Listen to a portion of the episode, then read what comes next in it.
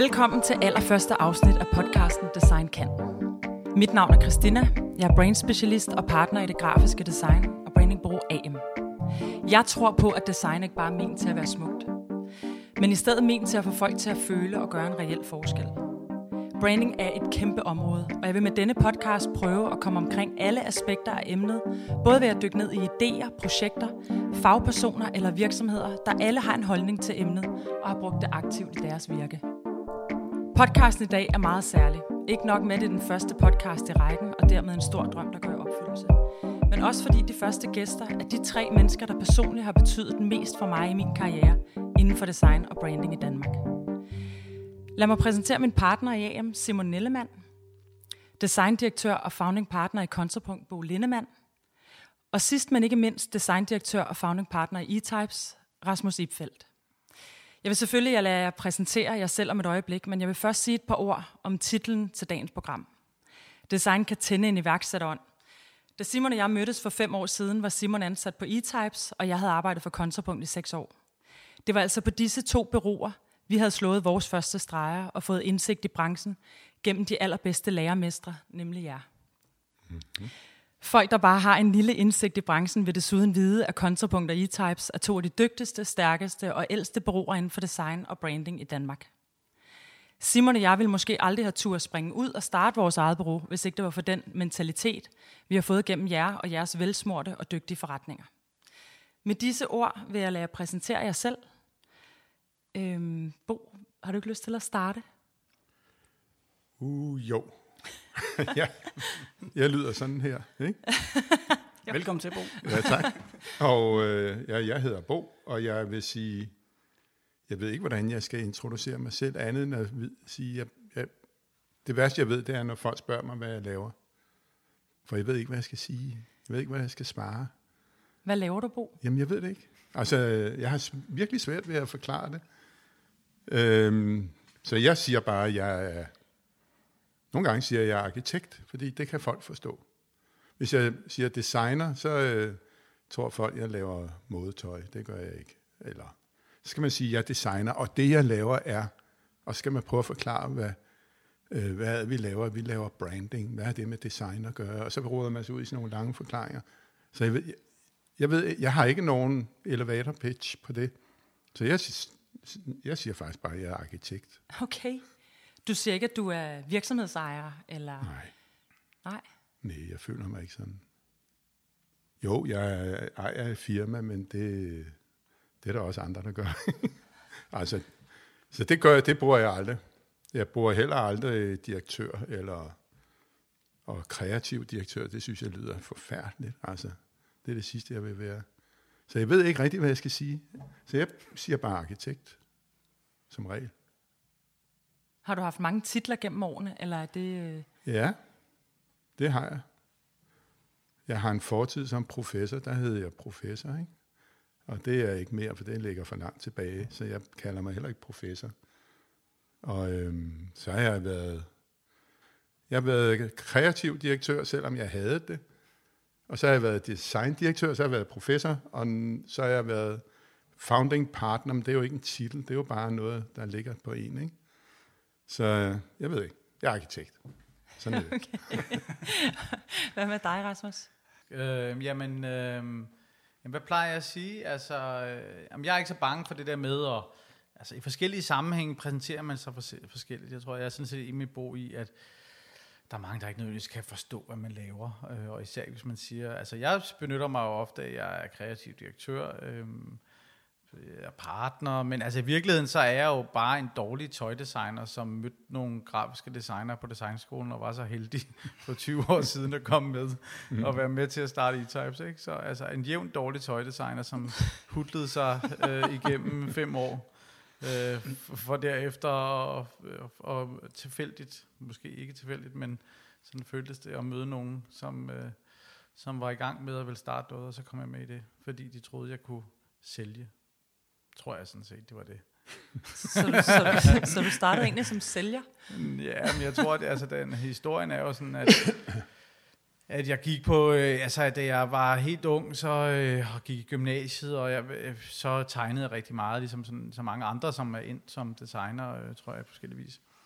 Og så på en eller anden måde, så fandt jeg ud af, jeg ved simpelthen ikke, hvordan det var, at jeg skulle være tøjdesigner, og øh, jeg tror, der var noget i min mors familie, med noget med noget pelsdesign og sådan noget, så fik jeg ting, og jeg fandt ud af, at jeg havde en kusine, der gik på designskolen, øh, skolen for brugskunst var det dengang. Og så tænkte jeg, det er det, jeg skal lave.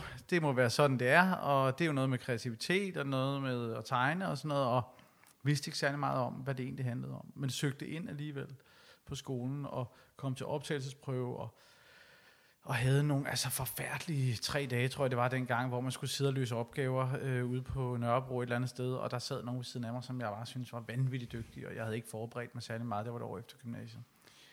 Man kan sige, mit held var jo, at jeg var dreng, ikke? og der er ikke særlig mange drenge, der søger på beklædning, så, så derfor så øh, af en eller anden årsag slap jeg igennem nåløjet, og så startede på designskole, og troede så, at jeg skulle, altså jeg ved ikke, hvad jeg troede, og startede så med at dukke op første dag, og så skulle vi have drapering i en uge, og stå med sådan en gine, og sådan noget stof, og jeg, jeg anede simpelthen ikke, øh, jeg vidste ikke, hvad jeg skulle gøre mig selv, øh, og altså, de andre havde synligheden til styr på det der, ikke? Så, øh, så, øh, og historien fortsætter, ikke, hvis vi har tid til det, men, altså, øh, men, men, men der sker så det, at jeg så ligesom kommer igennem hvert år. Det første år kan man ikke kan man dumpe, og, fordi jeg er dreng, og de synes, jeg kan et eller andet. Altså, de siger, at du kan et eller andet, så får jeg lov til at gå videre. Og der er dygtige piger, der dumper det år, ikke? Øh, og jeg får lov til at gå videre. Og andet år kan man ikke dumpe.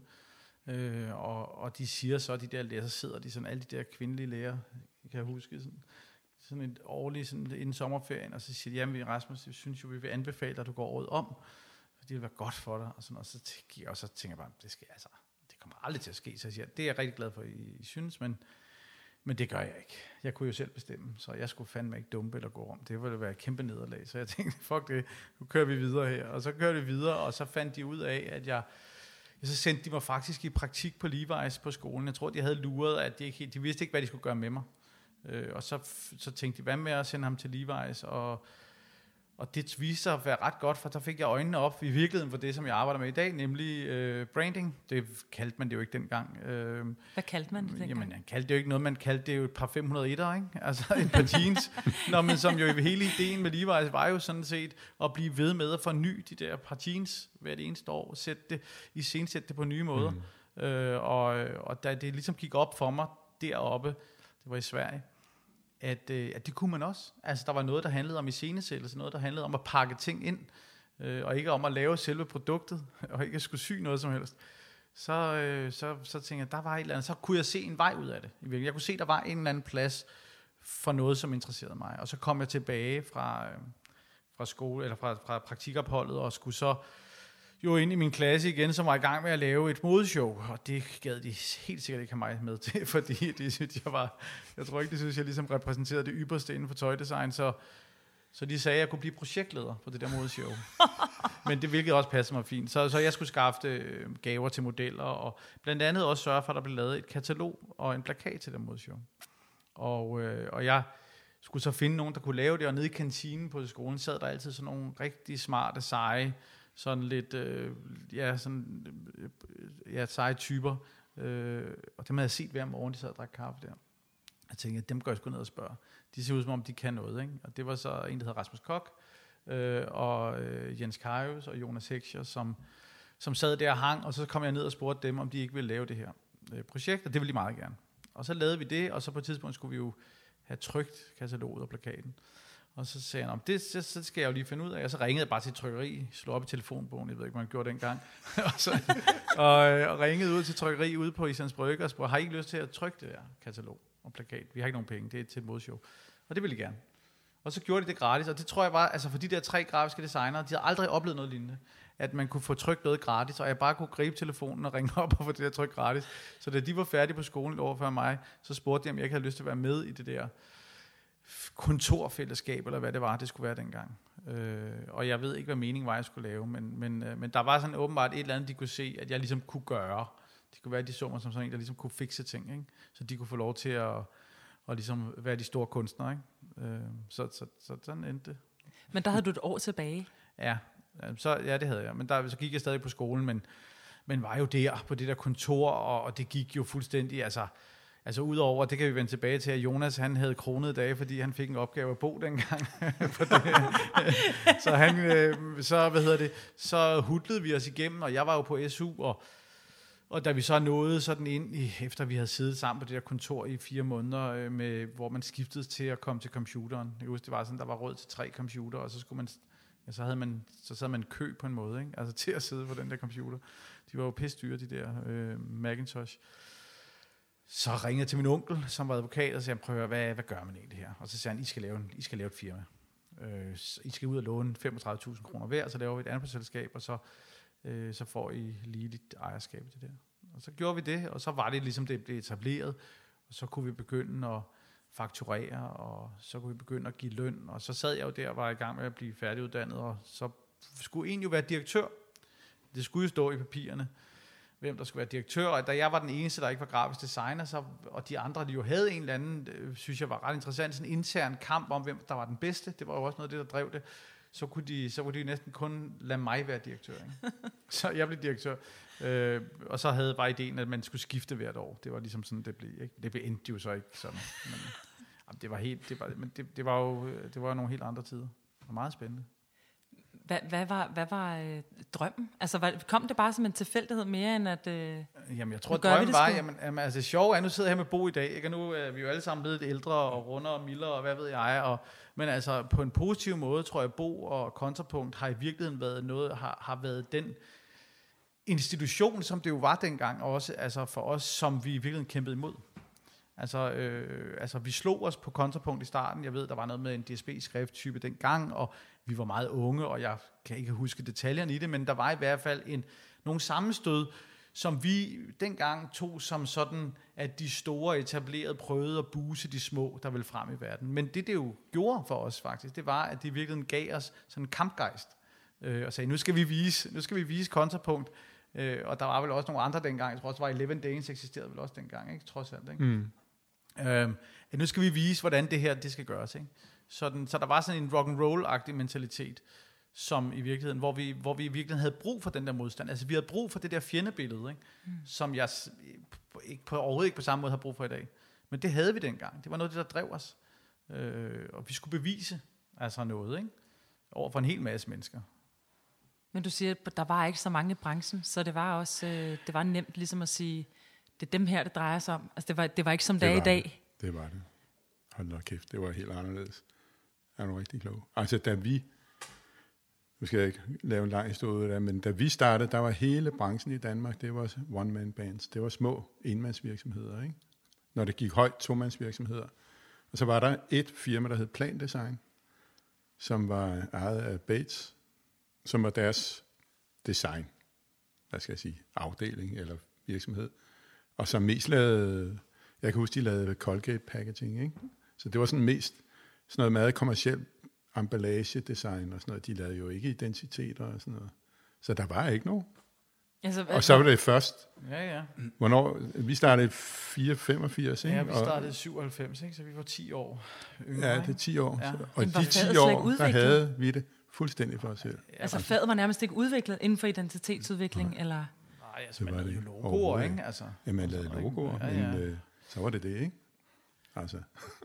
Okay. Og jeg, øh, de store, hvad skal jeg sige, de store danske kunder, Novo, Lego og Carlsberg, og de gik jo til England, når de skulle have lavet noget ordentligt. Ikke? Og det kan jeg huske, det sad vi bare og kiggede på der og tænkte, det er fandme løgn. Altså, de skal sgu ikke rejse til England for at få. Så, så det var ligesom... Men med jer var det dig og Kim, ja. fædre, der startede op. Var det, ja. var det øh, havde I sådan en stor øh, gylden drøm fra første dag, eller var det, var ja, det også bare mere sådan trial and error? Eller? Nej, det havde vi sgu. Altså, nu, øh, jeg kan jo genkende meget af det, du siger, Rasmus, ikke? men jeg havde, da jeg var student og ikke anede, hvad jeg skulle lave, der læste jeg medicin, fordi min far var læge, og så tænkte jeg, at jeg skal også være læge. Og læste to år, og fandt ud af, at det skulle jeg absolut ikke. Og så anede jeg ikke, hvad jeg skulle lave, og så siger min mor, jeg, har, jeg kan se, du skal sgu da tegne bogstaver, du har siddet og tegnet bogstaver i dine skolebøger. Og jeg har fundet et sted, hvor du kan tegne bogstaver, siger hun så. Ikke? Og det var inde på Kunstakademiet, og det viser sig så at være på arkitektskolen, hvor Nauer Klint var professor. Ikke? Og så kom jeg ind og snakkede med ham, og så siger han, øh, hvis du vil tegne bogstaver, så skal du først være arkitekt, bygningsarkitekt. Så skal man igennem tre års bygningskunst, ikke? før du kunne specialisere dig. Så jeg var igennem hele den mølle der. Og hvis bare jeg skulle tegne bogstaver, altså alt det der andet, det var pligt, som jeg bare gjorde, fordi jeg skulle frem til at kunne komme ind på, på hans afdeling der. Og, og så, øh, ja, Kim, han, min fætter, han er jo 10 år ældre, eller 9 år ældre end mig.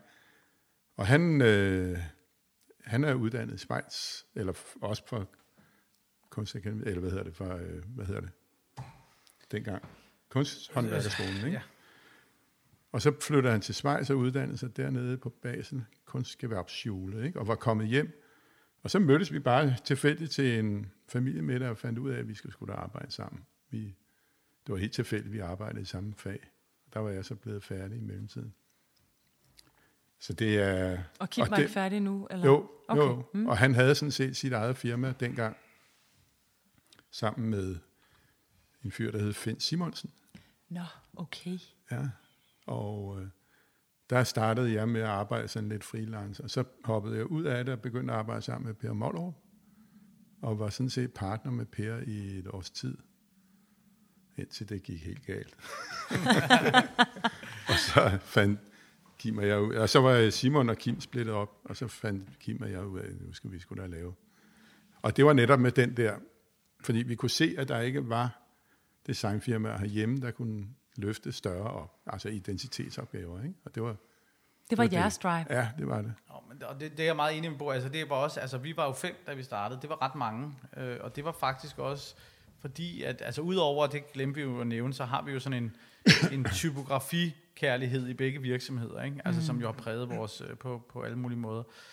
Øh, men vi havde også et ønske om at arbejde med store opgaver. Jeg skal huske, fordi dengang, der, hvis, når man, altså det man jo lavede dengang, det var jo CD-covers og pladecovers ja, og plakater. Præcis. Altså det var sådan noget. Hmm. Og, og, og hvis man gerne vil øh, altså arbejde med identiteter, med CVI, og hvad kaldte man det dengang? Jeg kan ikke engang huske det. Altså visuel identitet. Visuel identitet. Det sagde man, ikke? Ja. Øhm, jamen så var vi nødt til at være flere. Altså vi havde sådan en, vi havde sådan en idé om, at vi ville lave det her fællesskab. Øhm, og og, og, og, og, det interessante var, at altså, i dag, hvor iværksætteri, nu handler det jo også om iværksætteri, hvor at at, at, at det ses jo som det mest naturlige, at man starter sit eget. Øh, så kan jeg huske, da jeg kom hjem og fortalte mine forældre, at jeg skulle være med i det her firma her, og jeg havde lånt de der 25.000 kroner, eller hvad det var. Altså, jeg synes, jeg var helt, det var helt hul i hovedet. Jamen, du har ikke gået på handelsskolen. Altså, hvordan ved du om at ligesom, kunne starte en virksomhed? Og det vidste vi jo heller ikke noget om. Men, øh, og mine venner, jeg husker, altså, de synes simpelthen, det var så taberagtigt. Okay. ja, ja, det der med at være sådan, altså, øh, og skulle starte i, et, altså hvad sagde man ikke, altså være med i sådan et firma, eller sådan, altså det var sådan, det var der jo ikke nogen fremtid i, vel? Det virkede mere som sådan noget, et, lidt et hobbyprojekt. Øh, så, øh, altså, så den, altså den stemning, altså det, det, man talte jo slet ikke om det der med at starte for sig selv dengang på den, altså det var, ja, det, der handlede det om noget andet. Der handlede det virkelig meget mere om at få et godt job hos Bo, altså kan man sige, ikke? Ja. I kontrapunkt. Altså at få et godt velbetalt job og få en, en golf eller sådan noget. Jeg kan huske, Jens han arbejdede, Jens Carves arbejdede jo øh, ude hos, øh, hvad hedder han, øh, Peter Bysted, ikke? Øh, for han var færdig lidt før de andre, og han kom kørende i sin helt nye golf. og han havde sådan en fast arbejde, ikke? og vi sad jo der og havde jo ikke, øh, hvad hedder det, kongens mønt, altså E-Types, øh, og han kom der, og han, altså, han levede livet, ikke? det var helt fantastisk. Så, øh, så det var bare, men det var, det var super fedt. Altså, øh, meget anderledes, og, og og, og heldigvis i dag er det jo, altså, er det jo fantastisk at se, at mange af dem, man har arbejdet sammen med, går ud og gør deres egen og bygger op, og vi har jo brug for, at der bliver bygget altså et stærkt sådan designmiljø, ikke? Øhm, for, og jeg synes jo stadigvæk, at det er svagt, altså hvis vi skal være helt ærlige, altså det kan vi jo, altså jeg synes jo ikke, at der, der er mange, der er kommet på banen og har haft en ambition om også at bygge en virksomhed. Altså en ting er, at man kan, at man arbejder med design og kan have stil, og man kan have øh, visioner for ens arbejde, og dem er der rigtig, rigtig mange dygtige af. Men det der med så også at have en ambition om at bygge noget af en vis størrelse, som kan konkurrere eksempelvis med nogle af dem øh, uden for landets grænser. Mm. Altså der synes jeg, der savner jeg øh, helt klart nogen, der også har, har det drive og har den ambition. Mm. Øh. Men jeg synes, jeg, jeg synes, at altså, de sidste fem år er der sket rigtig meget. Altså, der mm. synes jeg, der er kommet mange flere spillere, end der var før i tiden. Altså de der 10 år inden ja. vi startede, havde vi fuldstændig for os selv. Ja. i løbet af et par år var vi 25 mand, ikke? Altså, det gik med stærkt. Ja, ja. Der var ikke nogen konkurrenter, og der var kun reklamebrugerne, som sporadisk lavede design, ikke? Men, og så vil jeg sige, det bedste, der er sket for os, det er, at I startede i, E-Types, ikke? Jamen, jeg øh, tror, Hvorfor det? Ja, af samme grund, som du siger. Altså, mm. fordi vi manglede sgu også en, noget at battle mod. Og jeg synes altid, det har været den største hvad skal jeg sige, glæde og udfordring og konkurrere med E-Types. Men det, det er jo også noget, man, har, man er blevet opvokset med. Ikke? Altså, det har jo hele tiden været, altså nu med E-Types dengang, ikke? det var jo sådan en kontrapunkt, altså man, man spejlede sig hele tiden i, mm. i de andre på godt og ondt. Det var sådan Bjørn Borg McEnroe-agtigt, ikke? Altså sådan, hvad for en træk tager de? okay, jo, jo, det er altså, nej, nej, altså, det, altså, det var ikke, øh, altså det, det lå der bare ligesom, man ligesom spejlede over ja. plankeværk, ikke? Altså, jeg kan godt gætte, hvem der er hvem. Men jeg er fuldstændig enig. Det var fuldstændig samme følelse, jeg havde ved at være på kontrapunkt. Og det var ikke, fordi det blev i tale sat, at, øh, at øh, altså det var ikke noget, man gik og snakkede om det, i det daglige, at der var e men det var 100% noget, vi alle sammen var bevidste om. Selvfølgelig. Øhm, og, øh, og også når der kom en ny case, øh, faldt på røven over, og var sådan, hold kæft, det, se hvad de har lavet nu, og at der vil vi fandme også gerne, eller du ved, der var, hele tiden, der var jo hele tiden sådan en eller anden sund ja. spejling, ikke? Jo. Og, og, alle de og år, heldigvis en respekt og beundring. Ja, ja, for pokker. Men jeg tror, det er meget vigtigt, altså, men det er jo også, altså, man kan jo kun respektere, altså, for mig er det jo vigtigt, at man på den ene side har sit håndværk i orden, samtidig med, at man også har altså sin idérigdom, altså sin kreativitet i orden. Og jeg tror, det er den der, altså det er vel også noget af det, der har gjort, at, at, at sådan nogen som kontrapunkt også alligevel kunne overleve i, i så mange år, altså udover vi forhåbentligvis også, altså også tænker forretning selvfølgelig.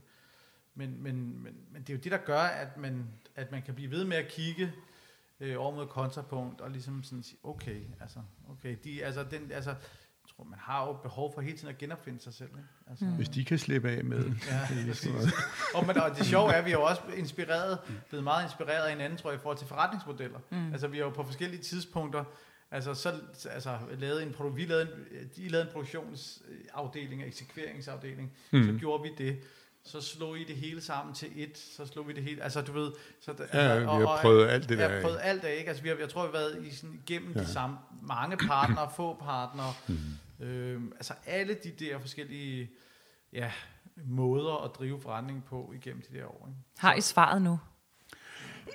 Nej, vi har jo lige kløvet os over midt over igen, ikke? Ja, altså, så det, det går, det er sådan en pendul, der ja, svinger, det, tror jeg. Det, tror jeg. Altså. Men Nej, jeg tror ikke, vi bliver forenet igen. Det kan jeg ikke forestille mig. Nej, I har kløvet det rigtigt ja. den her gang. Altså, ja. til forskel for de andre gange, hvor det var afdelinger, ikke? Jo. Det har I set? Øh, det har I Nej, set. det var jo også to virksomheder. Med KP2? KP2, mm. ikke? Men øh, altså, man kan sige, forskellen i dag er, at de to virksomheder er meget forskellige, mere forskellige end KP2 og Kontopunkt var. Mm. Altså i dag er der, der er jo en kulturforskel, ikke? og en produktforskel, og alt er forskel. Alt er forskelligt, ikke? Mm. Ejerne, partnerne, det hele.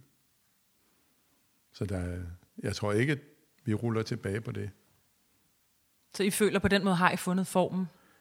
I hvert fald, jamen jeg tror bare, det er, en, det er jo, hvad skal jeg sige, det var jo noget, der blev gjort som en, jeg vil ikke sige nødvendighed, men i hvert fald en fordel for begge parter at få en skarpere profil, ikke? Mm. hvis man skulle tage vores egen medicin, så, er det, så blev det stærkt forstyrret af, at vi kunne flashe et eller andet Mitsubishi-projekt mm. i Japan ved siden af en stryns leverpostej, eller, mm. altså, det hænger sgu ikke sammen, vel? Ret tydeligt. Altså det i, og det er ikke for at sige, at det ene er bedre end det andet. Nej. Ikke? Men, Nej. men for begge parter, for også for, for Everland, er det jo helt afgørende, at de kan sælge det på deres egne præmisser. Så det er jo egentlig bare en brainøvelse, jeg lavede ja, med jer selv. det er jo mm. super enkelt. Hvad med jer nu, Rasmus? Har I fundet, øh, har I fundet formen? Jo, men altså, jeg tror, jeg, nu, altså, jeg tror, pendulet svinger, som Bo siger. Altså, lige nu er der noget, der taler for sådan øh, at samle. Altså, det har der været for os, ikke? Altså, samle i til et. Øh, og så kan det være, at pendulet svinger om nogle år, og så, så har vi brug for at, at skille ting ad, eller dele ting op, eller et eller andet. Altså, jeg tror bare, det er vigtigt, at vi ligesom hos os, det tror jeg også hos Kontrapunkt og mange andre steder, bare hele tiden er bevidst om, at vi, vi sådan for, for, altså forholdsvis agile, at vi ikke er bange for at mm. skabe de der forandringer, fordi det, altså fordi der, altså der er så store forandringer hele tiden, både i forhold til, altså i forhold til, hvad, hvad vores kunder efterspørger. Ikke? Jeg synes, der har været meget forskel, når, når, øh, både når jeg kigger tilbage på de publikationer, I hver især bureauer har lavet, eller de ting, I ligesom er gået ud og fortalt om jer selv. Øh, et eksempel er den lille sorte bog, I lavede på et tidspunkt. Ja. Øh, den sad jeg og læste op i den anden dag, og det var super sjovt, fordi I var jo bare sådan, øh, altså, vi er et grafisk bureau, og vi laver ikke websites, og vi laver, web. så der var sådan en, der var sådan en lang række af, af ting, sådan at det, det lavede I under ingen omstændigheder. Det ville ikke nedværdige jer til. Og den nej, der sådan, ja. Den der kommunikation omkring det, det var også sjovt at se, hvordan på grund af Mm. branchen har rykket sig og sådan noget, ja. ikke? men hvordan det er blevet helt anderledes. Jamen altså, prøv at. Jamen, det er jeg tror, det har altid, altså, det, det irriterer også mig. Jeg skal, jeg, der skal være en irritation. Altså, sådan har, tror jeg, jeg har det. Altså, sådan et eller andet. Altså, det må ikke blive for maligt og, og, og, øh, og venligt. Og, og jeg tror, at en del af vores brand, vores, altså, og, og vi er jo enormt dårlige, tror jeg, til selv at sætte ord på, hvad, altså i modsætning til det, vi gør for vores kunder, ikke? Men øh, det er jo, at der skal være et eller andet... Øh, Altså, vi skal være lidt utidige, ikke? Vi skal føle, vi skal føle os selv lidt utæmmet. Altså, jeg tror, det er sådan vigtigt, og det er jo, så kan man sige, at det kan være lidt patetisk, hvis man er 45 år, og ligesom opfører sig på den måde. Men så er det jo godt, at vi har en masse unge, som jo på en eller anden, som vi animerer til at udfordre. Altså, øhm, så det må gerne være lidt øh, rowdy. Og Jeg vil lidt, gerne være lidt provokerende. Ja, men altså ikke for at være provokerende. Nej, vi vil bare gerne være bare gerne kaste os ud i ting, hvor vi ikke nødvendigvis kender svaret. Altså, jeg tror, mm. altså, jeg tror enormt vigtigt. Altså, og hvor at man er lidt på udebane. Altså, det er forfærdeligt jo, men, men det er vigtigt. Altså, jeg tror, jeg kan jo blive enormt træt af at høre på mig selv øh, stå og præsentere den ene store idé efter den anden, ikke, til kun at, at høre mig selv bruge nogle af de samme udtryk gang på gang. Og altså, nogle gange skal der noget nyt til, og mm, ja, altså, jeg tror sådan, hvis man skal holde i det der, altså blive ved med at blive begejstret for et nyt projekt, så skal man hele tiden finde på, altså man skal hele, jeg tror, man skal udfordre sig selv. Udfordre virksomheden også, ikke? Mm-hmm. I forhold til det der med, at øh, vi nærmest ikke rigtig kan huske, hvad man kaldte det dengang i startede. Altså, hvad det, det hed ikke branding, og er, er, hvad kan man sige, klienterne eller kunderne, at, har, de blevet, har de udviklet sig over tid? For jeg synes da, selvom vi sidder her øh, 25 år efter, der kan vi stadig møde utrolig mange, som stadig ikke forstår, hvad det er, vi laver. Du startede også selv lidt ud med det, Bo. Er det ikke, øh, er det måske blevet nemmere, fordi der er kommet flere bureauer, men er det, ikke, er, er det ikke stadig en svær størrelse at snakke om det her, vi laver? Har, løber I ikke ind i problemer? sikkert. Eller? Det er også det, jeg startede med at sige. Mm. Ja. Jeg har virkelig svært ved at forklare det. Mm. Og så er det også fordi, at jeg personligt bryder mig ikke om ordet branding. Altså, Nej. Hvorfor? jeg ved det ikke. Jeg synes, det virker hult. Altså, det lyder hult i mine ører. Og jeg tror, det har noget at gøre med, at man kan jo sige, vi kan jo ikke lave branding. Altså, i kontrapunkt. Det kan I sgu heller ikke i E-Types. Men det Er du de eneste, enig, der kan Rasmus? lave... Nej, men de, jeg mener bare, det, jeg mener, at de eneste, der kan lave branding, det er vores kunder. Mm. Vi, kan, vi kan give dem nogle værktøjer. De kan eksekvere på det. Vi kan give dem nogle værktøjer, der kan hjælpe dem til at skærpe deres egen profil. Ikke? Mm. Og vi kan designe noget til dem og så videre, men at skabe brandet, det kan vi ikke. Og jeg synes, det lyder, derfor synes jeg, det lyder hul, når vi siger, at vi er et branding-firma. Mm. Jamen, det er sådan set enig i. Altså- profilbog. Sagde man ikke det profil? Du sagde lige profil. Var det ikke noget, man sagde dengang? Sagde man ikke sådan en ny profil? Jo, man en det? grafisk profil. Grafisk profil, ja. Ja. ja. Er alligevel. Men jeg er enig, jeg prøvede mig heller ikke om branding. Altså for mig er det et nødvendigt onde for at, for at vi kan blive en del af, når vi arbejder i udlandet, så er det det, man forstår. Mm. Hvis vi siger design agency, så kan det nogle gange blive misforstået som noget andet, så, så jeg er heller ikke vild med det overhovedet.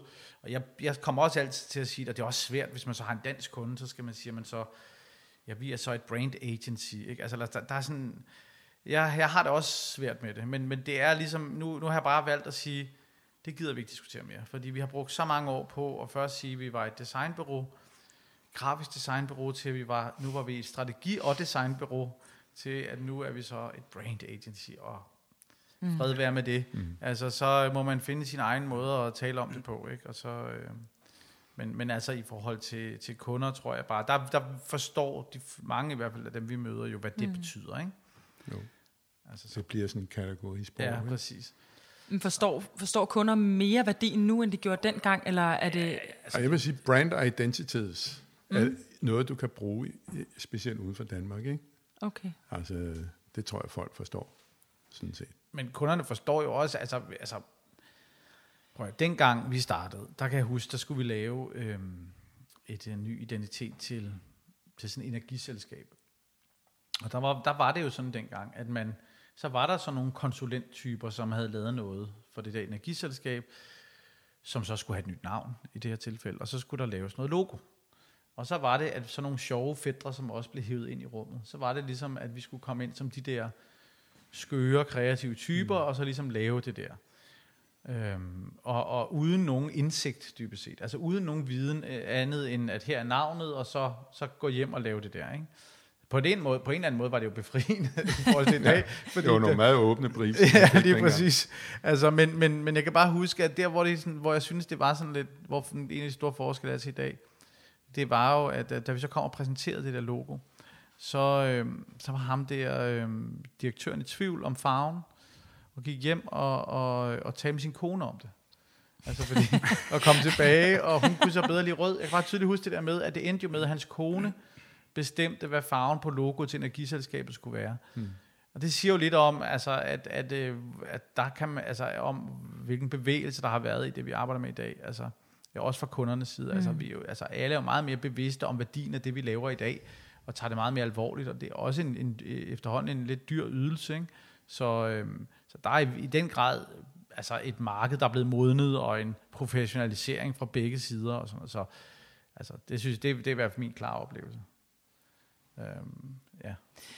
Sådan et helt øh, grundlæggende spørgsmål, fordi øh, efter, efter vi har været i gang i fem år og har haft vores eget, så kan, kan jeg i hvert fald godt nogle gange sådan tænke, var det, var det design, der fik mig til, altså var det kærligheden for design, der fik mig til at starte egen virksomhed, eller var det fordi, jeg havde en eller anden iboende iværksætterdrøm i mig? Altså, I, I har selv kredset lidt om det, men, men jeg, kan, jeg kan stadig blive i tvivl, fordi det var jo bare det eneste, jeg ligesom havde arbejdet med, det eneste, jeg kunne.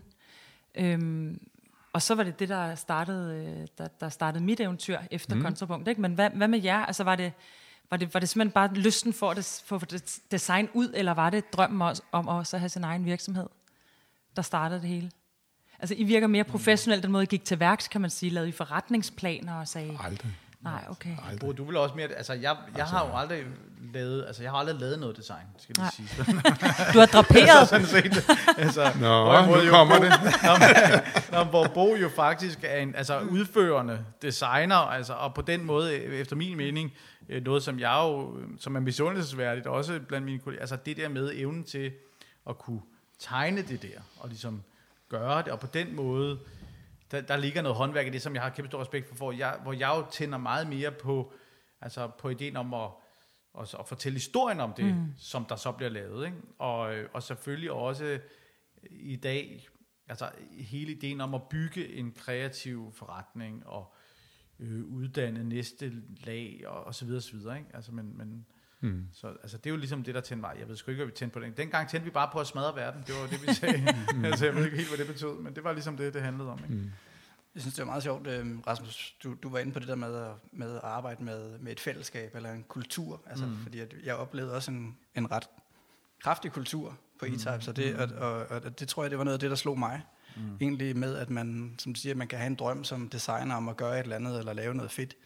Øhm, men når vi så lige pludselig sad der lidt efter og kiggede hinanden i øjnene og, og skulle ligesom have en, en hverdag og et designbureau til at, mm. øh, at fungere, så var kulturen jo sim, simpelthen så vigtig. Det var så stor en del af det. Altså ingenting der, hvad du kan som designer, du kan slå en streg, du kan gøre et eller andet. Men at skabe den kultur, øhm, synes, altså har, har slået mig som værende så stor en del af det. Mm. Det, havde jeg, det havde jeg faktisk ikke nødvendigvis øh, spekuleret så meget over.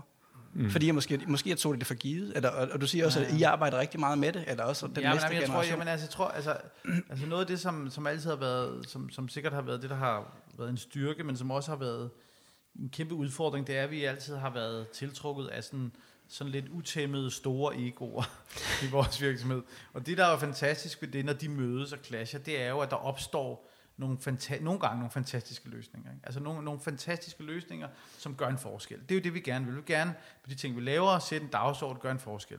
Men det, det er jo så, og det skaber så også i en periode en meget, meget, meget stærk kultur. Altså hvor der er en stærk fælles, et fælles driver, en energi, men det har det også med at eksplodere. Fordi at på et eller andet tidspunkt, så, så finder de sig ikke i det længere. Altså, så er der nogen, der ligesom må videre, og som vil ud og gøre det selv, og som bliver træt af, at de ikke bestemmer, og ikke kan bestemme det hele, og at bliver træt af fællesskabet faktisk, mm. og vil ud og stå på egne ben. Og det har vi accepteret nu, men første gang det sker, det har været, det har været hårdt, men, men nu for mig er det en del af det, men det er vigtigt at få de der typer ind. Vi har lige fået en fantastisk øh, designer ind, som, som bare har det der, som, som ikke hører efter. Altså, det kan jeg godt lide. Jamen, jeg synes, det er så fedt. Altså, når man siger et eller andet til ham, siger, det kunne være fedt at gøre sådan her, og så, så, så går jeg, så kommer jeg til, at han lavet noget helt andet. Og, og det er jo lige præcis det, altså, og det er jo sindssygt irriterende. Men, det er jo lige, men, men når jeg ser på det, så ved jeg det, fordi den der dreng, han har noget på hjertet. Altså, han har et eller andet, han, altså, han har potentiale. Og, mm. og så nogen som ham vil jeg jo gerne have en masse af, men det er klart, har vi for mange af dem, så fungerer det heller ikke. Det, det, så, så det må heller ikke blive, og det må ikke blive for pænt og ordentligt, og sådan, og alle skal være gode venner og sådan noget. Det er jo selvfølgelig meget rart, men der må gerne være sådan, altså mm. en gnist, ikke? Det kan jeg sagtens genkende, det der. Det er meget, meget, altså, synes jeg, det er sindssygt svært at få nogen til at lave det, jeg gerne vil have. Altså, det, det bliver jo aldrig sådan. Nej. Altså, og lige meget, hvor meget man prøver. Gud skal lov for det. Altså, hvis der er nogen, der skal lave det, så er det mig selv, ikke? og jo. det kan jeg ikke. Altså. Nej. Så det, jeg, jeg har jo også ligesom fundet, gjort det til sådan en sport, og arbejde sammen med folk, og sige, hvis jeg, hvis jeg siger det her til hende her, så vil hun givetvis gøre sådan her. Hvis jeg siger det her, så vil hun måske gøre sådan. Ikke? Så lærer man sådan at navigere i forhold til hinanden. Og de der meddelelser, man giver, når man briefer eller sparer med nogen, ikke? hvordan bliver de modtaget, og hvad, hvad ender det så med? Ikke? Mm. Det synes jeg er vildt spændende. Jeg synes, det er næsten noget af det sjoveste, hvis man kan få folk til at gøre noget, som de egentlig heller ikke selv var opmærksom på, at de kunne lave, ikke? Mm. hvis man forstår det. Ja, så det der med, at nogle gange, så har jeg haft den der forfærdelige oplevelse af, at jeg, at jeg måske var en stopklods nogle gange. altså det der med, at mine idéer ja. ikke var særlig gode. Ja. Altså jeg virkelig bare skulle lade dem være. Mm. Ikke? Og så skulle de og så kom de op med noget, der var endnu bedre. Det er jo helt forfærdeligt. Hvad skal jeg så bruges til? Mm. Øh, men, men, men altså, men det er okay. Altså jeg tror også, det, det, det, det er det der, jeg er meget enig med Bo i, det der med at finde ud af, hvordan det er, man ligesom får, altså, får den der kreative proces, eller hvad man skal kalde det, sådan ligesom til at køre. Øh, altså det er fascinerende og og at finde ud af, hvordan, hvad det er for nogle knapper, man skal trykke på, ikke? og hvornår man skal blande sig, og hvornår man ikke skal blande sig, og er vel det, der holder en i gang. Altså jeg vil bare sige, hvad det er, der holder mig i gang, så er det faktisk, så er det de der, det er, når vi skal finde på. Altså jeg synes, det er fantastisk, og jeg synes, det er forfærdeligt. Mm. Det er hårdt. Og det er så hårdt, men det, det er faktisk det, jeg kan mærke, når vi sidder der, og vi enten ikke kan finde på det, øh, og snakke om det, eller, eller har et eller andet, vi tror er løsningen, men så ender med ikke at være løsningen, sådan er det altid, og så ender med noget andet. Det er der, hvor jeg kan mærke sådan, at jeg er mest passioneret. Altså i virkeligheden, og hvor jeg tror i gamle dage, der handlede det meget om at få lov til at stå på en scene, og få lov til at vinde noget, og vinde, og priser, og pokaler, og alt muligt. Så nu er det det der rum, som er helt særligt, altså hvor man, hvor man øh, sammen med nogle andre udvikler et eller andet. Det er mega fedt. Er du bange stadigvæk efter alle ja, de år? Ja, ja, det er altså, det er klart, jeg ved godt, hvornår, altså heldigvis så ved jeg, hvornår jeg virkelig skal være bange, ikke? Altså, mm. øh, men jeg kan, jeg kan slet ikke have, altså jeg lige i dag for eksempel, sidder vi og laver noget nu, og jeg har ikke været inde over det så meget, og, og de er dygtige og alle sammen, og dem, der laver noget, men jeg kan bare, jeg kan bare mærke, at jeg synes ikke, det er rigtigt. Mm. Og det kan, men problemet er, at det skal præsenteres i morgen kl. 10. og det, altså, det vil sige, det nytter ikke noget. Altså, vi kan ikke lave det om. og, og, og, jeg kan bare mærke, og jeg ved bare, hvis ikke det ender et eller andet sted, hvor, altså, så har jeg det simpelthen, at det er sjovt, så får jeg, får det ligesom dårligt. Altså, mm. så, jeg, så, så, fordi jeg, jeg kan simpelthen ikke præsentere noget, hvor jeg, som jeg kan mærke. Altså, Vil du skulle en, præsentere det her? Ja, ja. Okay. Og selvfølgelig kan jeg det. Og jeg kan jo også, man kan jo alt, altså, men, og man kan også nogle gange, man laver jo ikke altid noget, som er øh, et 13-tal, vel? Altså, men bare det eller et 12-tal, men, men, men jeg synes, det, det er virkelig svært, virkelig svært med at gøre, når man føler, at man ikke har lavet det, som man havde tænkt sig. Hmm. Men det kender I jo også, det der ja, det med, når man kommenterer på noget, nogen siger, eller nogen har siddet og arbejdet på, og siger, ah, altså det der, jeg bliver bange, det er, når de så siger, så kan du selv lave det. Så lav det selv. Altså, tænker jeg, det var, det var sgu ikke var Og det, det møder jeg rigtig tit, ikke? Ja. Altså, at de siger, at du selv kan lave det? Ja, ja. Er det rigtigt? Ja, ja, fordi, jeg mener, de kan ikke, de kan ikke lave det, jeg vil have, ikke? Nej. Mm. Og hvis jeg vil have det sådan, så hvorfor fanden kan jeg ikke, så ikke bare selv lave det? Ja. Altså, det er Ja. meget nemmere. Ja. Og det er jo rigtigt. Det Ja. kan jeg da godt forstå, og jeg Ja. kan også tydeligt huske det, fra jeg var, fra jeg var øh, hvad skal jeg sige, helt grøn. Ikke? Altså, når nogen kom og fortalte mig, hvad jeg skulle lave, det var det værste, jeg vidste. Mm. Altså, ja, det må det være. at jeg har sådan et billede inde i mit hoved, nu skal du se, øh, hvis nu jeg kan få dig til at lave det her, ikke? Ej, hold nu kæft, det er da det værste, man kan komme ud for som designer, Ja. ja. ikke? Som ung designer. Det vil heller ikke virke hos os. Man skal jo hellere... Og jeg, jeg ved det ikke. Nu snakkede du om kultur, ikke? Og jeg, jeg har sådan en billede inde i mit hoved af, for at komme lige tilbage til den der med E-Types kontrapunkt, at I der havde det der med, I ville smadre verden, ikke? som jeg altid var fascineret af. Ikke? Og jeg tror, omvendt så havde Kim og jeg, vi havde sådan en forestilling om, at vi ville, vi ville lave et sted, hvor det var rigtig rart at være. Jeg skulle lige til at sige det. Altså, Men- det, det, var, det er jo, og håber stadigvæk, det er kulturen i kontrapunkt, at det er sådan et sted, hvor de ansatte føler sig rigtig godt tilpas. Ja. Ja. Altså, de kan godt lide at være der. der er, man taler ordentligt til hinanden og sådan noget. Og det, Mm. kan jo, det jo, har jo en slagside, ikke? Fordi så mister man kanten. Mm. Altså, fordi, som du siger, man skal jo ud på det der overdrev der. Man skal ud der, hvor det går ondt, og man skal ud der, hvor, hvor man også kan begynde at stikke til hinanden, ja. og man skal udfordre hinanden og, og sige sandheder. Ikke? Ja, ja. Og det er ikke bare høfligheder. Nej. Fordi det er ikke den kultur, man vil skabe, hvor det bare er Men der er, bare og for, nydeligt. Ikke? der er jo forskellige Hyggeligt. måder at fordre et resultat. Og man kan sige, nu det jo, har jo været enormt sjovt for Simon og jeg igennem de sidste fem år at bygge virksomheder sammen, fordi vi bygger på to vidt forskellige kulturer.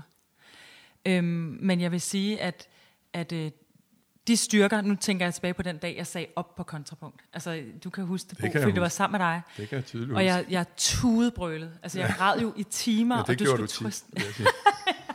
du skulle trøste mig, og jeg var sådan, jeg bliver nødt til at sige op, Bo. Det er nu, fordi øh, jeg har været her seks år, jeg bliver nødt til at prøve mit eget, og jeg kan se, der er et hul i markedet for noget, og, og, øh, og, og jeg kan bare huske, det var frygteligt, og det var fordi, at, og det er også, man kan sige, jeg har også bevaret en enorm loyalitet til jer, altså jeg har en enorm respekt for kontrapunkt, ikke? Og det var jo fordi, at det har været seks øh, fuldstændig fantastiske år i mit liv, helt personligt også, altså det var jo, det var jo en familie, og, øh, og der, var, der var altså ikke særlig meget rundsav på albuerne. Så, så på den måde kan man sige, det kan godt være, at, øh, at der ikke øh, var den der samme kultur, som du taler lidt om, Rasmus, men til gengæld så nåede vi jo stadig målet. Det var måske bare på en, på en anden måde. Altså, Ja, men jeg vil gerne lige sige, at altså, øh, altså, det er ret vigtigt for os i dag, og det øh, er måske mere, altså, at vi er et ret sted at være. Ja. Altså, ja, det er ikke sådan et ubehageligt sted at være. Men, men, og, og, det, og det anerkender vi fuldstændig, og når man er så mange mennesker, som, som man jo er, øh, så, skal, så skal der være nogle ting, der er styr på, og folk skal føle sig trygge, mm. osv. osv. Så derfor er den en, en udfordring jo at bevare den kant. Mm. Øh, når man samtidig også vil have et sted, hvor folk, og sådan har det jo altid været, hvor, hvor at alle gerne vil med til festen. Mm. Øhm, så, så det er helt klart altså en udfordring, øh, eller en anden udfordring i dag, hvordan man bliver ved med at bevare den der, den der sult, som jeg synes, det handler om. Sådan en sult fra vores side os der har lavet så mange projekter, og, øh, og blive ved med, og sådan sige, nu skal vi gøre det endnu bedre, og, og, altså, og ligesom for, videreformidle ens øh, ambition dybest set. Ikke? Mm. Når man så samtidig har børn, der går til fodbold, og man lige skal gå kl. 16.45 til det, eller et eller andet, og sådan, altså, og så finde ud af, hvordan man alligevel altså, skal sidde der til klokken halv to i nat. Og sådan. Altså, så at gå forrest i virkeligheden. Så det er enormt spændende, og enormt, øh, jamen, det er enormt sjovt. har I begge, begge to oplevet, at I gerne vil være mange? Altså kunne I mærke fra starten, at I vil gerne være et stort bureau? I siger det med, at I gerne konkurrere internationalt. Altså for, for vores vedkommende vil vi også virkelig gerne konkurrere internationalt, men vi har ingen intention om at blive rigtig mange mennesker. Vi, mm. vi tror rigtig meget på at være et, et meget stærkt kernehold, og så øh, være meget specifikke omkring vores ydelser, og være meget mere hopbaseret. Det tror vi på. I troede på noget andet. Mm. Hvad, øh, var, var det drømmen at sige, vi skal bare være et kæmpe stort bureau, og vi skal kunne det hele, vi skal være full service, eller nu ved jeg godt, at det vidste I ikke fra starten af, men vil I gerne være mange mennesker? Ja, altså øh, jeg havde, jeg havde boet lidt i London på det tidspunkt, hvor jeg læste og var færdig, og havde jo kendt Pentagram gennem mange år, og det var mit kæmpe forbillede. Ikke? Det var Pentagram. Jeg synes, det var det fedeste sted. Det var det også, og det er det sikkert stadigvæk. Men, og de var jo de var store. De var mange, selvom de var bygget helt anderledes, end vi er. Men det har altid været min drøm at sige, at vi skal skulle lave noget eller pentagram. Ikke? Mm.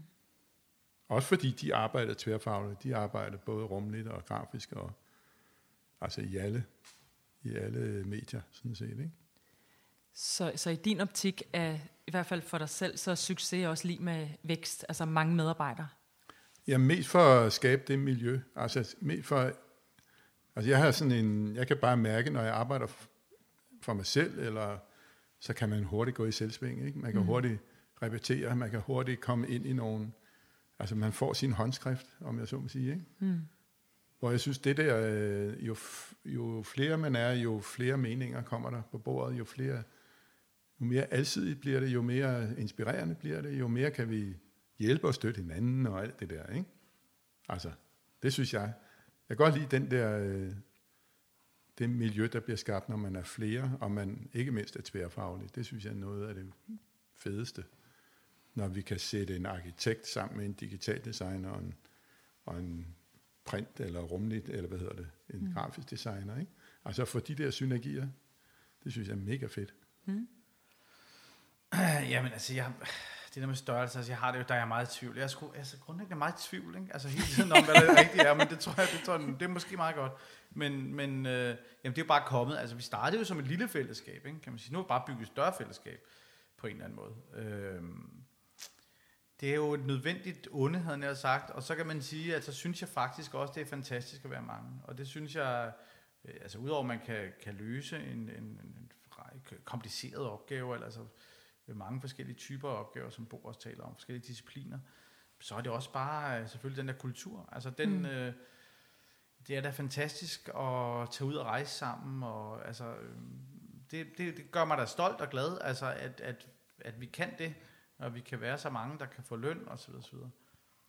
Men altså, men, men jeg har det også stadigvæk med at sige, nogle gange drømmer jeg mig også til, ikke tilbage, fordi det ved jeg ikke, men altså drømmer over i noget, hvor som er mere, endnu mere elitært og småt, og øh, altså jeg kan godt se, når jeg møder nogen øh, af mine kolleger, som har nogle yngre bureauer, hvor de ikke er så mange, og hvor de kan bruge tid og fordybelse på en helt anden måde, øh, altså hvor jeg kan få lyst til det. Altså, jeg ved godt, græsset er ikke grønnere på den anden fordi så er der nogle andre ting, så drømmer de måske om det, vi gør, men, men det betyder jo bare, at altså sådan, den måde, vores forretning er på i dag, eller den måde, mit, mit arbejdsliv er på, er jo, er jo ret kaotisk. Øh, og det kan, der, altså det, det kan der være en vis energi i, men det kan også blive for meget. Ikke? Altså for mange, simpelthen for mange idéer, der skal udvikles hele tiden, for mange projekter, for mange, alt muligt, for meget, alt. Vokser, øh, vokser ens bekymring for det der med at, altså vokser den i, i antallet af medarbejdere, bliver man mere bekymret, jo flere medarbejdere man bliver, fordi jeg, jeg kan da se, selvom vi øh, har ligget på, øh, på omkring 12, så, øh, så, så, så synes jeg, at der, der, der, der, der er meget, der skal skaffes hjem, og man har meget ansvar for de ja. her 12 medarbejdere. Mm. Altså bliver det bare værre og værre. Nu er vi 25, så man, så man endnu dårligere om natten, når det er, der begynder at komme lidt svære tider. Eller, altså, vokser det på ikke, den måde? Ikke for mit vedkommende. Nej. Jeg synes egentlig, øh, det virker som om, det lykkes altid nærmest. Altså, det, jeg ved ikke, altså, vi arbejder også for det. Jeg synes, jeg Hvor mange er I nu? Vi er 50, ikke? Nogen 50. Har I nogensinde haft sådan nogle, øh, sådan nogle kæmpe ja. omrokeringsrunder? Vi har haft en stor krise, ikke? Jeg kan huske i finanskrisen i 2007, og så havde vi... Var du der der? Nej, det Nej. var du jo ikke, for fanden. Nej, du er så ung. øhm, nå, hvor vi havde lige fået en kæmpe stor amerikansk kunde, vi var simpelthen så glade og stolte. Og øh, vi havde lige skrevet kontrakt, og det var kæmpe beløb, og, øh, og vi havde været i USA, og vi skulle lave den her identitet øh, for den her store arkitekt og developer. øhm, og startede op på det, og så begyndte der øh, så begyndte vi at høre om den der finanskrise, altså for over for USA. Altså begyndte at høre om de der banker osv. osv. Og så skete der jo det, at vores kunde i USA, som den første ringede til os, og trak stikket fuldstændig på projektet. Øh, og det, og de, de trak jo så stikket, kan man sige, Øh, fire måneder før, at det i virkeligheden sådan, øh, før begyndte rigtig for alvor, at det er mærkeligt i Danmark. Så vi meget tidligt blev vi sådan eksponeret for det der med, at vores helt store drømmekunde valgte at sige, vi kan ikke, vi er nødt til at fyre en masse medarbejdere, vi kan ikke sætte gang i en ny identitet, det vil være helt upassende. Og det var vi selvfølgelig meget ked af. Øh, og så kort tid efter, kan jeg huske, så faktisk en opgave, som i efter, øh, almindelig brand. Ikke, har I ikke lavet det? Jo. Jo, Jo. Det, det er sgu mange år siden. Ja, men så før det, men der var vi i gang, altså der skulle vi i gang med almindelig brand på det tidspunkt, og så, så kom finanskrisen, så trak de også stikket, så tænkte vi, okay, det her, det går helt galt. Og så, øh, så holdt, jeg kan huske, vi, ja, vi så holdt vi simpelthen, ja, så holdt vi selvfølgelig sådan en krisemøde, og så tænkte, det her, det, det, vi er nødt til at ræbe sejlene, altså vi er nødt til at gøre noget nu, fordi, og så, øh, og så måtte vi sige farvel til fem mennesker på en gang, jeg huske, det var forfærdeligt morgen, forfærdeligt. Eneste gang, heldigvis, forhåbentlig eneste gang, hvor vi ligesom, mig og en, der hed Søren, som var øh, den daværende direktør, vi ligesom fik gelejtet fem mennesker ind i et rum og fik fortalt dem på sig. Det havde vi så ment, vi så var strategien. Det havde vi talt meget om, hvor vi skulle sige det individuelt eller sige det fælles, og vi tænkte, fælles være bedre, fordi så ville man ikke føle, at det var ikke dig, der var noget galt, men det var faktisk på grund af en finanskrise, noget udefrakommende, og fik sagt det til alle de der mennesker, som jo reagerede på hver sin måde. Folk blev kede af det, og nogen virkede ligeglade, og nogen gik, og altså, det var helt forfærdeligt. Jamen, det var, det var helt forfærdeligt, ikke? Øhm, men altså, men, men man kan så sige, at det jo, det var rigtigt nok, det vi gjorde sådan set. Mm. Det var bare meget voldsomt. Altså, det var, det var, det var en, en, en voldsom oplevelse. Sådan Men er det det er jo. jo det værste overhovedet, Ja. ja. som arbejdsgiver, at skulle opsige folk. Ikke? Det, det, det tror jeg aldrig. Jeg håber aldrig, at man vender sig til det i hvert fald. Det er skrækkeligt. Ja. Simpelthen. Det er modbydeligt. Er det ikke til gengæld meget sjældent, at folk siger op hos jer? Nej, det synes jeg faktisk ikke. Altså, Det skulle lige være, hvis de skulle starte i Ja, det det. ikke? ja, præcis. ja, eller omvendt faktisk. Det har vi jo lige jeg har faktisk prøvet et par gange her på det sidste. Ikke? Jo, Øhm, vi bytter, Ja, præcis. vi bytter folk. Det, det Altså, jeg synes, jeg synes, vi er heldige, at vi har, jeg tror, at begge virksomheder har nogle stærke kulturer på hver deres måde, som gør, at folk har svært ved at finde lignende udfordringer andre steder. Mm. Men når det så er sagt, så er det jo klart, at på et eller andet tidspunkt, hvis man bliver dygtig nok og har for øvrigt de andre evner, som det kræver at starte for sig selv, så går folk ud og starter deres eget bureau, Mm. og det kan jeg faktisk godt forstå. Det vil jeg også gøre. Altså, det, kan man, det er også det, jeg mener med her de sidste fem år, kan man mærke, i hvert fald hos os, at når folk siger op, så er det for at starte selv. Ja. Mm. Ikke Ja. så meget, fordi de har fået andre Nej. jobs, Nej. eller, men det er drømmen, og den Præcis. tror jeg, man bliver øh, for oplært på skolerne i dag. Altså det her med, Mm. at det er fedt at være sig selv. Mm. Ikke? Og man kan jo se, nu har jeg min nevø, han kører sådan et, øh, hedder Worksom, sådan et, kender I det? Sådan et, en portal, hvor, altså en Mhm. freelance-portal, ikke? Mm. Ja. som vokser fuldstændig sindssygt. Ikke?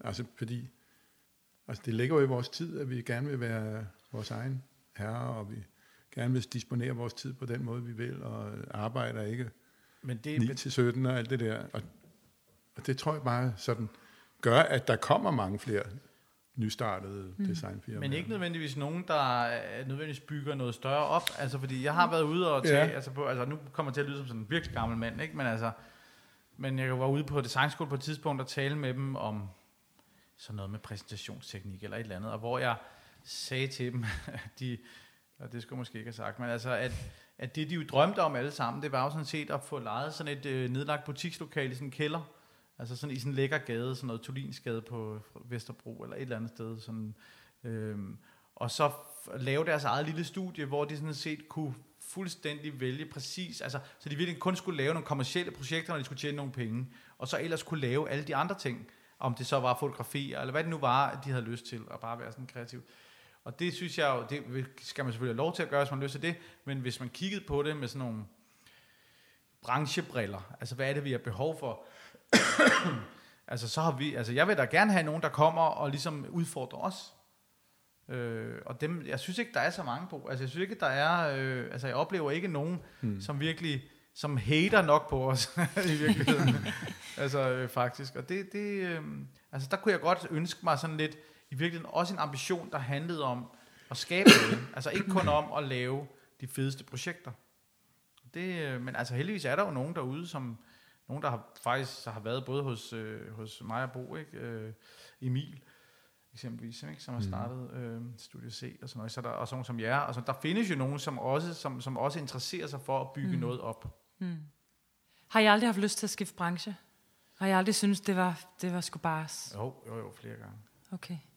Hvad har været det... Hvad, hvad har... Og jeg bliver træt af det. Jeg bliver, altså, man kan godt få sådan en, en, en, en sådan overload af sådan den type projekter, eller, eller det der sådan, det der pres på at skulle få de der idéer hele tiden, eller det mm. der med at skulle være, eller det der med hele tiden at skulle være øh, rådgiver, tjener, eller hvad man siger, altså der er jo altid nogen, altså man er jo altid sådan, det der med at skulle servicere nogle andre, mm. så, så er det klart, så nogle gange får man lyst til, bare, hvad, hvad, hvis det, hvad hvis det var omvendt, altså hvad hvis jeg var et sted, hvor der var nogle andre, der skulle servicere mig, altså jeg havde bare, øhm, men altså så, så har det måske lige været sådan en kortvej nedtur, og så har jeg fundet ud af, at der findes jo ikke noget federe sted, jeg kan være, hvor jeg har min frihed, og hvor jeg har et ejerskab, og hvor jeg har nogle, og jeg har nogle sindssygt dygtige kolleger og ambitiøse, og vi kan gøre, hvad vi har lyst til. Altså det kan jeg jo ikke, kan jeg ikke få mange andre steder. Så tænkte jeg, så det er jo egentlig fint nok det her. Jeg bliver aldrig træt af at snakke om design og branding. Står jeg aldrig nogensinde i en eller anden situation og tænker, hold kæft, det, I burde bruge pengene på noget andet, eller... Altså er der aldrig nogen sådan selv... Øh, Kritik. Ja. ja. Jo. Jeg vil sige, jeg har nu... Øh, fortæl, hvis du spørger, om jeg nogensinde har tænkt på at skifte branche, så vil jeg sige, det har jeg aldrig nogensinde tænkt på.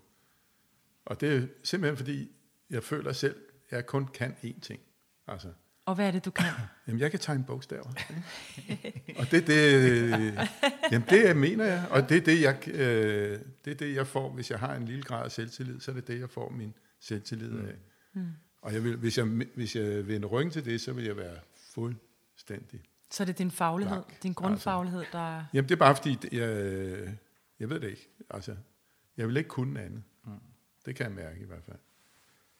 Og jeg skal aldrig nogensinde være leder, eller men det har du altid været. Direktør eller sådan noget. Jamen, du er da leder. Jamen, du er da leder, og du er da jamen, direktør. Øh, Entreprenør. Er det dig, der er chef? Jamen, det, ja. Hvorfor det ikke står på et Det ved jeg sgu ikke. Altså, og det lyder måske... Det lyder, Efter seks år sammen med dig, vil jeg kalde dig leder. nej, men jeg er ikke... Øh, hvad skal jeg sige? Jeg opfatter mig ikke som virksomhedsleder. Det, var, det tror jeg også på det, vi startede. Ikke? Ja. Øhm, så jeg har aldrig tænkt på at skulle noget andet. Fordi jeg kan ikke andet. Nej. Men, øh, hvad fanden var det, vi så? Ja, hvad var det, du spurgte om? Hvad var det, vi så, så kom hen til? Ja, så kom om hen til. om uh, man kunne blive træt af... Nå ja, ja, ja, Nå, ja. jeg tale om det der. Men det ja, jo, for helvede. Jo, jo, okay. Det synes jeg, det synes jeg. Altså virkelig. Men man kan jo sige, at vi er jo begunstiget alle sammen med at arbejde i et fag, der er uendeligt. Ikke? Mm. Ja. Det er jo, man kan jo sige, at i virkeligheden er jo her efter 45 år, vi er jo kun lige startet, ikke? Med at kigge ind i hele den der det er jo ligesom ja. at kigge ind i sådan en, og tænke, for satan mand, hvor er det stort, ikke? Ja. Og jo, grav, jo mere man graver ned, jo dybere bliver det. Mm. Men er det ikke også den der, hele tiden den der, øhm, den der dualisme mellem, at man faktisk på den ene måde gerne bare vil være revisor, der kommer og sagde, du ja. har underskud, det er noget, det er ja, noget skidt. Gør, fix det. Og det er nemlig. Og så også, at vi så også er, er, altså kommer med nogle løsninger, som nogle gange, altså, hvor man ikke ved, hvordan outputtet bliver på et møde. Om ja. de vælger den vilde løsning, hvor man ikke havde troet det. Altså, det er også det, der man, man går hjem og griner, eller griner ja. hele vejen hjem fra et møde, fordi man tænker, det var simpelthen, det var alligevel utroligt, at design kan det. At vi kan komme der. der er jo ikke nogen facitliste. Nej. Altså, vi kan jo ikke, der er jo ikke nogen, der kan slå op og sige, det der, det er forkert. Eller, det er jo kun, men, øh, men derfor er der alligevel noget, der er godt og skidt. Ikke? Hvad er det, som, design som kan? Som vi vurderer eller bedømmer ude eller inde. Ikke? Altså hver især med de øjne, du har. Mm. Eller du har, ikke? Så man, eller konen hjemme på køleskabet. Ja, hende, der kan lide rød. men men ja. hvad er det, design kan? Hvad er det, I kan? Altså, hvad er det, I gør forskel i verden? Hvad er det... altså, vi kan jo gøre verden smukkere på en god dag, ikke? Det kan man jo altid håbe på. Men altså, jeg tror da, jeg håber da på, at noget af det, vi laver, det skaber en retning for mm. nogle mennesker. Mm. Øh, og så tror jeg egentlig med Bo i, så er det jo også op til dem selv, ligesom at tage det videre og få det til at virke og sådan noget. Men altså, tror jeg altså, jeg har jo sådan en oplevelse af, at der er sådan en høj grad af kompleksitet i verden. Og nogle gange, når vi møder en eller anden kunde og et projekt, så, så er der de her 120 siders PowerPoint med strategier og indsigter og hvad ved jeg. Og så er vores fornemmeste opgave, og det jeg synes vi er rigtig gode til, designer er gode til, det er i virkeligheden og sådan ligesom, altså på meget simpel vis, altså øh, lave sådan en markiterning ud af det der, altså sådan ligesom en essens ud af noget, som er meget komplekst. Det kan man så oversætte til noget visuelt og til en historie og til en fortælling, og noget, der, der rammer folk emotionelt. Det har jeg oplevet mange gange. Altså, og det tror jeg, det, det synes jeg er enormt fascinerende, faktisk øh, at arbejde med. Og det, det, det er da... Øhm, altså, at jeg elsker det der med... Øhm, der har altid været sådan et eller andet med, arkitektur er finere end design, ikke? Er det ikke sådan, det er, Bo? Altså sådan arkitekter bygger Jo, jo. verden, ikke? Altså, Det er øhm, også derfor, jeg kalder mig arkitekt. Præcis. Men at man altid, og sådan mange sådan, og, og altså, der er, og, at man ser sådan lidt, ham siger, hvad er det, det der design er for noget, og hvor vigtigt er det, og, og det er noget, vi lige skal have fikset, noget, vi skal have ordnet, og vi skal lige have lavet det der identitet, sådan så vores, og så har jeg bare haft så mange gange haft en oplevelse af, at det, som vi har arbejdet med, og det, vi har udviklet, har i virkeligheden vist sig at være altså meget mere værdifuldt, end det, de havde regnet med. Mm. Altså, jeg tror, det er jo, det er jo sådan den der, den der store overraskelse hos kunden, at det ligesom har skabt en forståelse øh, for, hvem de er. Eller, altså sat ord på, og øh, farver på, og hvad ved jeg. Ikke? Er man nogle gange på. lidt mere psykolog? Altså er man nogle gange lidt mere sådan en psykologisk rådgiver for en kunde? Det er ved Gud. Mm. Jeg, har- nu fortalte jeg, at min far er læge. Min far var psykiater. Og øh, jeg har altid et eller andet sted tænkt, at jeg selv er et produkt af mine forældre. Min mor er kunstmaler, ikke? og min far var psykiater. Og jeg føler egentlig, at jeg arbejder lige det spændingsfelt der, fordi det er simpelthen et spørgsmål om at få ændret et mindset i folks hoveder, dybest set. Og det kan du gøre ved hjælp af at lave noget visuelt, ikke? der begejstrer eller mm. inspirerer eller, mm. Eller flytter folk ikke? lige frem. Det synes jeg, der er det fedeste, ja. når man kan få folk til at flytte sig fra et sted til et andet ved at tegne nogle bogstaver. Mm. Det er da helt vildt. Jamen, det er helt vildt. Jamen, det, jamen, det, det, Og det synes jeg er den største glæde, der det synes jeg overstår af alt andet. Altså det at kunne det sammen med et miljø som kontrapunkt eller e-types, ikke? Altså at det sker i sådan et fællesskab, hvor man siger, det her, det har vi sgu gjort, ikke? Mm. Det er sgu da fedt. det, Det kender vi alle sammen. Fedt. Vi har faktisk øh, været i gang i lidt over en time nu. ja. Har vi det? Ja, altså jeg vil, øh, jeg er ikke nået, øh, eller vi er ikke nået igennem øh, en tiende del af de spørgsmål, vi havde. Så ja. hvis vi kunne dele den her podcast op i 20 afsnit.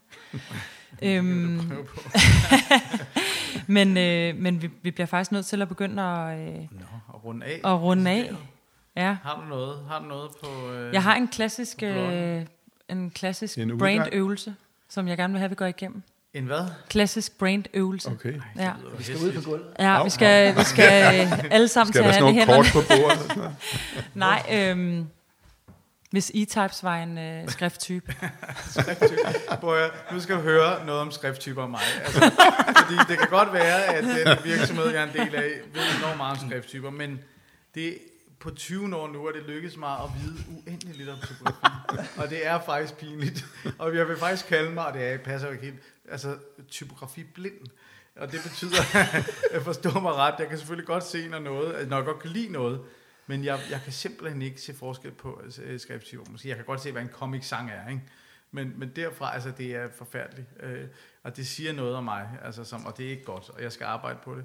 Øhm, Kan du komme sådan lidt Så, tættere på? altså, Er det, er det en en- serif, en eller en typografi- italic? Eller? Ja, men altså, men det her pendulet svinger, tror jeg, ikke? Altså, øh, lige nu så er vi måske... Øh, jamen, det ved jeg sgu ikke, altså...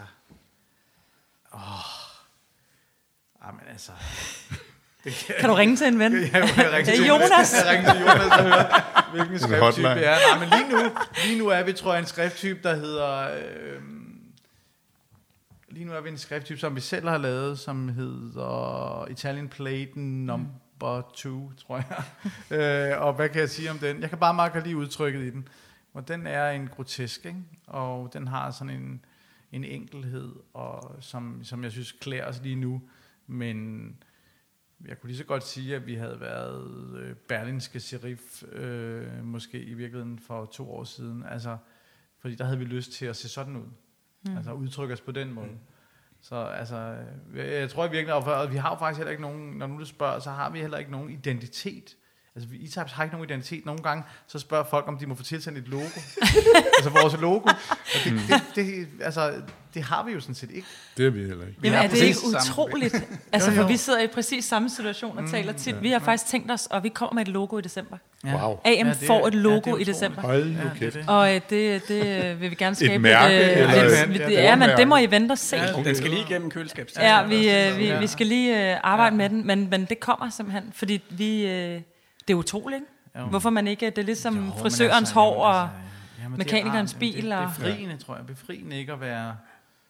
At være Ja, ikke at have en identitet. ja, præcis. ja, det er det. det er ikke særlig godt salgsargument, det der. Ej, altså, nu vil jeg lige høre, hvad Bo... Altså, nu, jeg læner mig nu tilbage, Bo. Skrifttype. Bo, typografi. Kontrapunkt. Ja. Det, må, Altså, altså, det kan du svare på, det der. Ja, altså, nu er jeg jo som sagt skolet på akademiet, og hele det, Nauer Klint, min gamle professor, stod for, det var jo hele den danske skønvirke, ikke?